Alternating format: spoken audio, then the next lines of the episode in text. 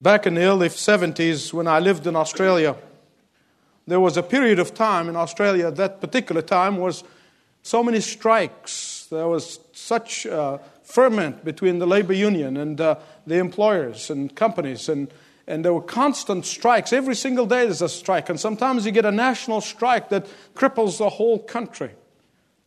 And the man who headed up the trade union movement at the time was a man by the name of Bob Hawke, who later became the Australian Prime Minister. When things were coming to the boiling point, one of the reporters came to Mr. Hawke and he said, Mr. Hawke, your father was a congregational minister. Can't you just give in a little? Haven't you heard what the Bible said that blessed are the meek, for they shall inherit the earth? Well, this rough talking Rhodes scholar, without a moment's hesitation, says the Bible is wrong. The meek will never inherit the earth, the meek will never get anywhere. The world belongs to the aggressive and to the assertive and to the strong. Now, to Mr. Hawke, and indeed to most people, meekness is weakness. This is a common perception in our world. The moment a person mentions the word meekness, and they think of someone who is a doormat, someone who is weak, someone who is indecisive, someone who is timid, someone who is a loser, someone who is fearful, someone who is a spineless, someone who is coward, someone who's told what to do, where to go. And to put it in the vernacular, in case these things did not make any sense to you, a first class wimp. But the true meaning of the word meek has nothing to do with all of these descriptions. In fact, I was reminded recently of a story of the teacher who asked her students to write a short essay about how meek the Quakers are. And a little girl in the class uh, wrote this uh, short essay, and she said the following Quakers are very meek people who never fight and never answer back. My father must be a Quaker, but my mother is not. giving away family secrets. Well, I want to balance that and tell you about little Tommy. Little Tommy was given a dog, and he decided to name this new dog Uncle Joe. And when somebody asked him, he said, uh, Tommy, why on earth would you call this dog with that odd name? he said, Well, because he's just like that uncle of mine. He growls at everything he eats, and he wants to fight everyone he meets. Meekness is neither weakness, nor timidity, nor being a doormat. Meekness, as we're going to see today, means power under control. Write that word down. Power under control. Not so long ago, a very prominent citizen of this nation called Christians losers. Probably, and I'm speculating, because he went to a Christian school and maybe he was taught the song, gentle Jesus, meek and mild. And he probably concluded that uh, if he follows this axiom, that he will never be as successful as he is. But that is a distortion of the real meaning of the third beatitude in the Master's manifesto. It is utter distortion. Certainly, no one would accuse Moses as being weak. No one would ever accuse Moses of being coward. Yet the Bible said God describes Moses in the scripture as the meekest man on the face of the earth. There are no more courageous men that ever walked on the face of this earth like the Lord Jesus Christ. And yet, he said of himself, I am meek and lowly in heart. And the fact the Bible tells us that there is such a thing as sinless anger. There is type of thing as righteous anger. There is courageous type of anger. There is a godly anger. When Moses came down from the mountain carrying the commandments in his hands, and then he watched the people for whom God has performed miracle after miracle, building a bull and worshiping him as Yahweh, he in anger broke those tablets in his hand. That was a righteous anger. When Jesus came in the temple and saw it being desecrated by unbridled greed, he whipped them out of there and cleansed his father's house. Listen to me very carefully, please. There is a godly anger which builds up, but then there is godless anger that tears down. There is a righteous anger that cleanses and purifies, but then there is a selfish anger that defiles.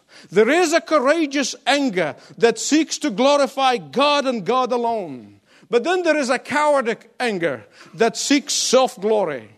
And the Bible makes a distinction between power out of control and power under control. Listen to some of the scriptural text here. Proverbs chapter 16, verse 32. It says that he that is slow to anger is better than the mighty, and he that rules his spirit is better than he who takes a city. That is power under control. Proverbs 25 28. He who has no rule over his spirit is like a city that is broken down and without walls. That is power out of control.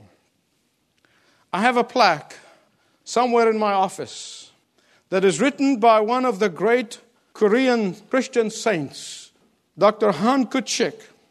And it says this When you lose your temper, you lose everything. And I want to tell you, you don't have to be a nuclear scientist to discover or to know or to realize or to surmise that I'm an expert on this subject. I know it well. Before I submitted my life to the Lordship of Jesus Christ, I had such a foul temper I had to cry to God in tears to deliver me from such a temper. I said, Lord, if I'm going to serve you, if I'm going to be a minister of the gospel, you have to deliver. And I want to tell you and testify to you God can deliver and He will deliver. Years ago, God began to teach me this lesson, which I have asked for. Be careful what you pray for, God will give it to you in abundance. God began to teach me this lesson, this very important lesson in my life. And the lesson is this that anger is power, just like fire has power in it. I know what it is for the fire of anger to flare up. When fire is under control, it becomes your servant. When fire under control and you're able to harness it, you can accomplish great things with it. But when the fire gets out of control, it becomes your master and it makes a devastating havoc, not only to you, but all those around you. So it is with anger. It can be your servant or it can be your master. A woman came to evangelist Billy Sunday back in the early part of this century. She said to him, She said, Mr. Sunday, after my temper flares up, it is all over with. And the evangelist looked at her and he said, Madam, so is a shotgun blast, but look at the damage that is left behind. I have known Christians who have supposedly known the Lord and been believers for many years, yet they have never learned this important third lesson from the Beatitude in the Master's Manifesto. Turn to Matthew 5 5 as we're going through this Master's Manifesto. And I want to tell you at the outset that Jesus' Beatitudes are like a string of pearls that identify the Christian character. There's so much talk about character in our society today. And yet, even those who talk about it, they do not understand it. Because if you want to know what a Christian character is, look at Matthew chapter 5. And just as the fruit of the Spirit there are many in number, but they are in the singular, one fruit. So are the Beatitudes. They may be nine or eight, depending on your count, yet they are one cluster. To be sure, they're given to us in steps. One step follows the other. You can't miss one out and then skip one and jump on top of the other. They are systematically given to us by the Master Himself who knows us and He knows how we live and how we ought to live. They are systematically given to us so that we can develop Christian character in a world that is increasingly, a world that is increasingly belittling the importance of character. Let's look at these previous steps. The scripture said, Those who are poor in spirit, those who have come to the Lord Jesus Christ declaring spiritual bankruptcy of themselves, they have the kingdom of God. But beyond that, they will be the very people who are going to mourn over their sin. They're not going to rationalize their sin. They're not going to explain it away. They're, not, they're going to mourn over it and repent of it. The poor in spirit who mourns over their sin, those who will have their power under control. Which brings me to this third point. Why? Because power under control will allow the believers to possess the earth. To the poor in spirit and those who mourn over their sin, that describes our disposition toward God. It is between you and God alone when you come declaring your spiritual bankruptcy, when you come mourning over sin. But for those who are meek, that's our disposition toward the rest of the community, toward humanity. Those of you who have the right disposition toward God will have to have the right disposition toward one another. Those who are walking humbly before God will walk God's way before each other. Matthew 5 5 Blessed are the meek, for they shall inherit the earth. I don't want to get technical here, and I really work hard to avoid that, giving you big words, but the word meek in the Greek in the original was a word that is very familiar to the people who were listening to Jesus. As soon as the word is mentioned, they knew exactly what he's talking about. And it was used to describe the soothing effect of medicine. It was used to describe the effect of gentle breeze upon sailing. It was used to describe a wild animal who has been tamed and broken in. These were three common usage of that word. That the moment they heard the Lord Jesus Christ saying, Blessed are the meek, they immediately visualized those three things of what the word intended to mean. Look at each of these closely the medicine, the wind, and the wild animal. If there's one thing that these three incompatible items have together, it is power. Medicine, wind, and horses all have power. And if their power is under control, wonderful things will happen. If their power is out of control, devastation could result. Medicine, the right dosage of medicine is wonderful. It could help. But if you do, like some person that I will not characterize, who decided to take the whole bottle and drink it all at once in order to get well quickly, it will kill you. That's the wrong use of medicine. A gentle breeze is delightful in the summertime. A gentle breeze is delightful for the sailor. But too much wind becomes hurricane, and hurricanes destroy and devastate at their wake. A broken horse is a delight to his master, but an untamed horse is dangerous. And when Jesus used the word meekness, he was telling all of his hearers, he's telling us today about power. Power that is harnessed, power that is tamed, power that is under control, power that is subdued, power that is broken. You know, when Abraham's shepherds and Lot's shepherd got into an argument and start fighting with each other, what happened? Abraham had power under control. Lot, his nephew, was wild. He did not have his power under control. So, what Abraham, who had power under control, told Lot and his shepherds just take what you want and leave me in peace. Now, Abraham could have said to Lot one of the following things You only have what you have because of what I've given you. Listen to me, young man. In this culture, the elders get the best, and you get the leftover. Listen to me. You are a spoiled brat. I don't know where I went wrong with you. You will get nothing. Get out of here. He could have done that, and he could have been within his right. But to the contrary, Abraham had power, and his power was under control, the control of God. So he said to Lot, in effect, Take what you want, Go anywhere you choose, and I will take the leftover and I'll go in the opposite direction. If you go to the east, I'll go to the west. If you go to the north, I go to the south. Please listen carefully to this.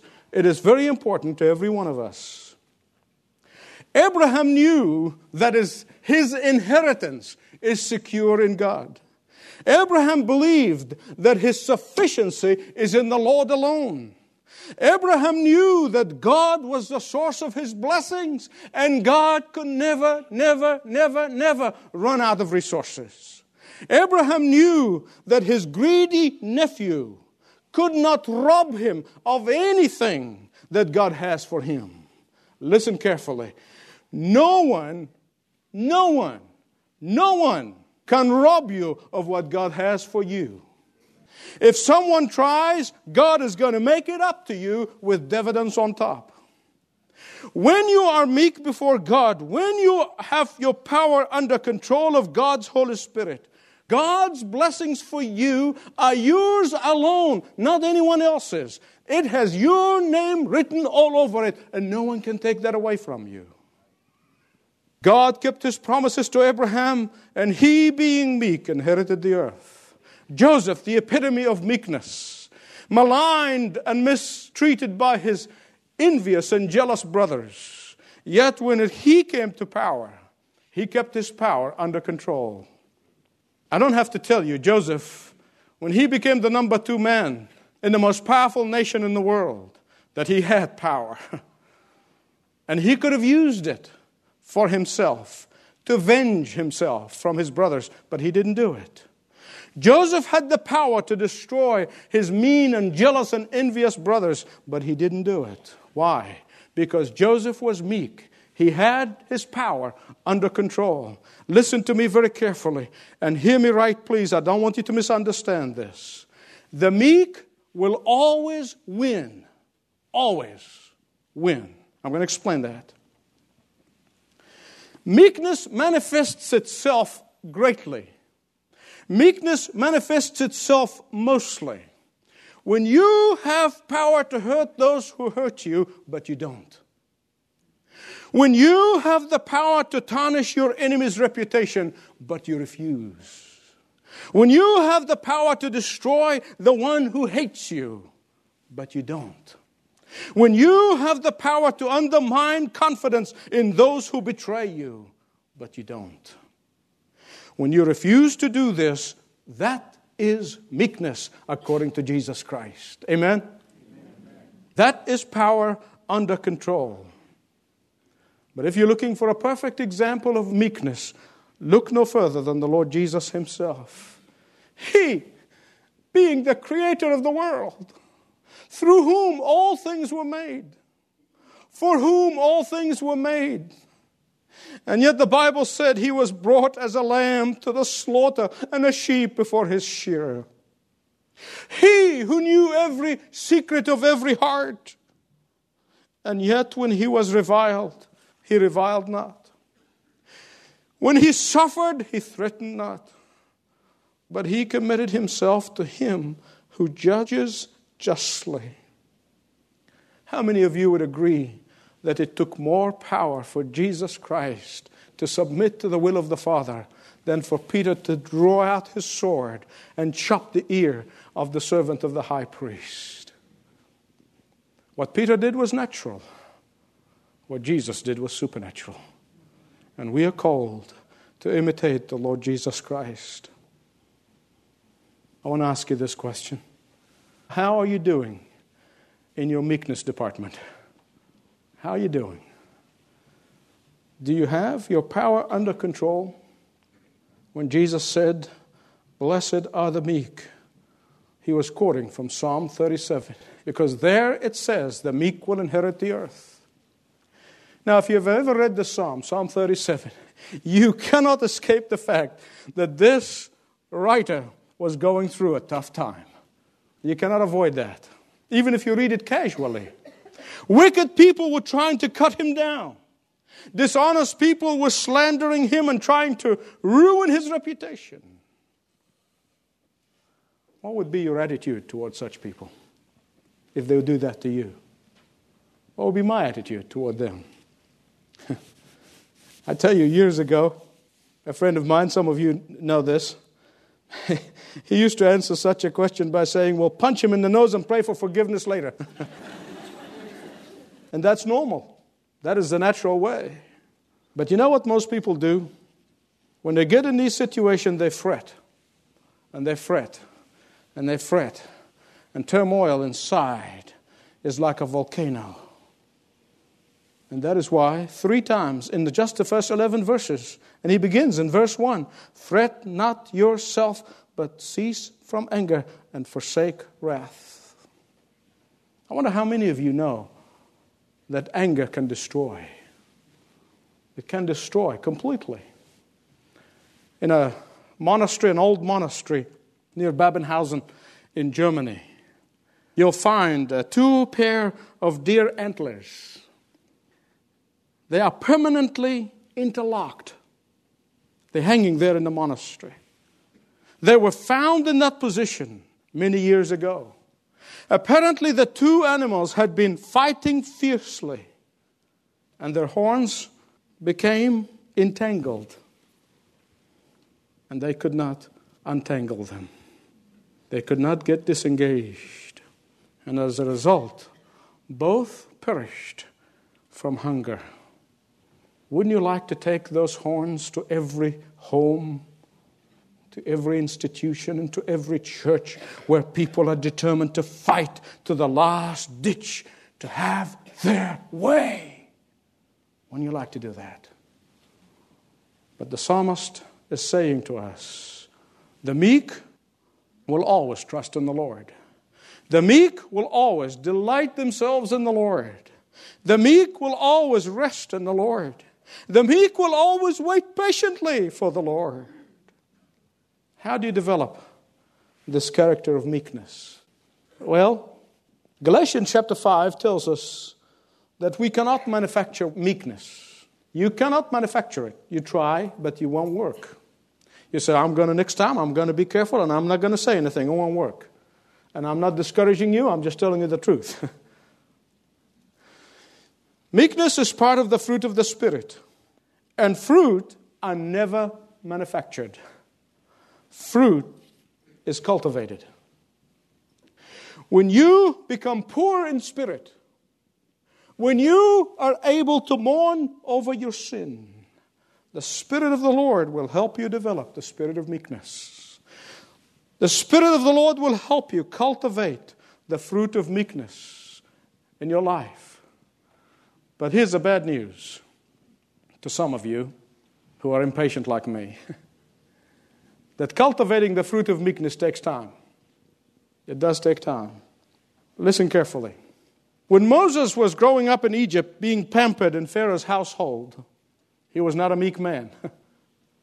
in fact, the first time he saw two people fighting together, he killed one. He just took sides right away.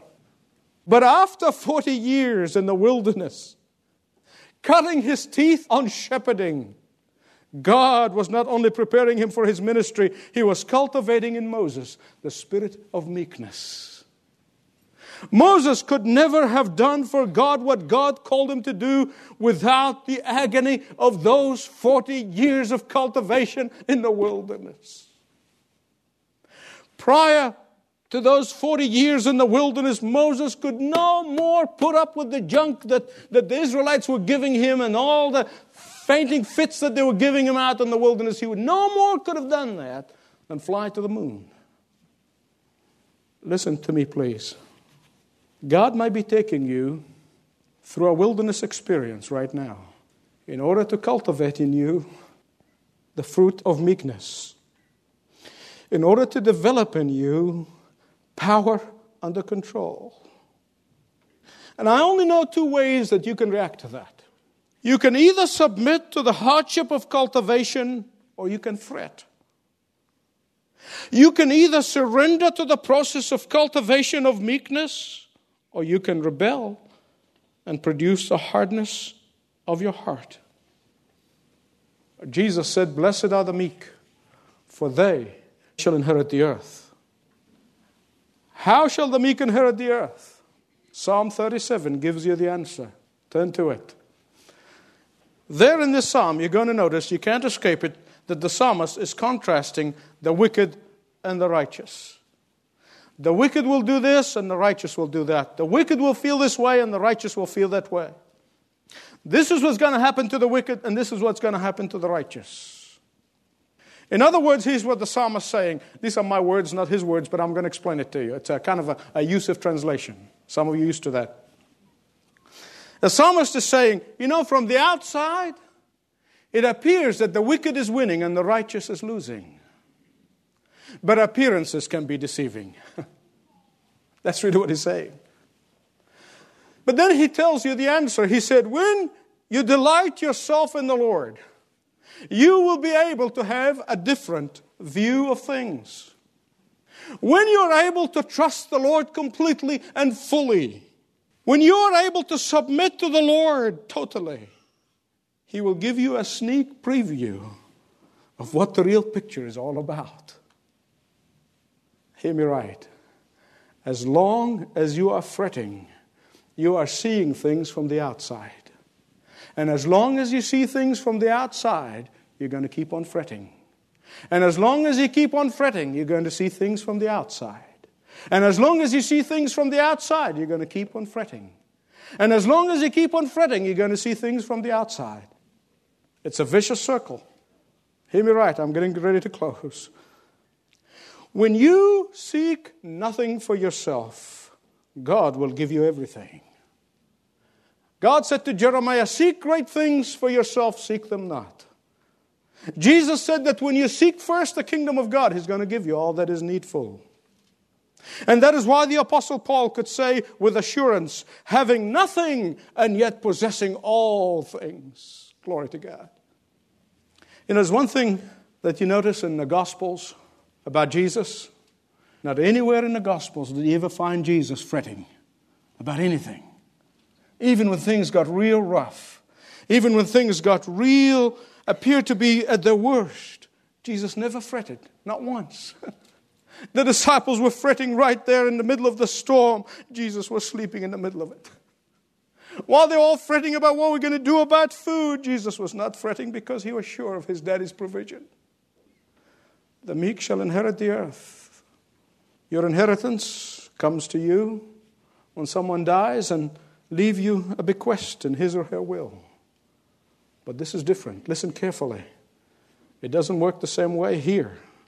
In this case, what Jesus is telling us is that your inheritance comes when you die. When you die to self, you grow in meekness. When you die to control, you will grow in meekness. When you die to scheming, you will grow in meekness. When you die to manipulation and conniving and working things out your way, you will grow in weakness. And when you grow in meekness, you will inherit all things in Christ Jesus. Joseph waited upon the Lord and would not take things in his own hands. And one day he was exalted and inherited the earth. David waited upon the Lord and refused to kill Saul, and he inherited the land. The meek don't have to fret, they don't have to fight, they don't have to worry, only submit because they know that daddy's in control. Listen to what James said. For you know that the testing of your faith produces steadfastness. And let steadfastness have its full effect, that you may be perfect and complete and lacking in nothing. Do you long to be liberated from fretting? Do you long to be liberated from anger? Do you long to be liberated? Here's the good news. I'll give you the bad news, but here's the good news God is longing to liberate you. And I seldom testify unless I know that I'm going to bring glory to God. I know that God liberates and that God frees. And I know that He longs to do it. If you're willing and if you're ready to say, God, come. Heavenly Father, it is with utter humility and brokenness of heart that we stand before you the God who loves us so, that desire to give us all things in Christ Jesus, that He has given us all things in Christ Jesus. Father, I pray that you will empower us and that you will liberate us. Lord, we know if we did not know this, we wouldn't even pray that you long to liberate us, that you want to bring healing to us, that you want to bring peace and joy into our lives. And Father, we pray in the name of Jesus that you would daily remind us in order to hand back to you all of our frets and all of our anger, that we be men and women of joy and peace. In Jesus' name I pray. Amen.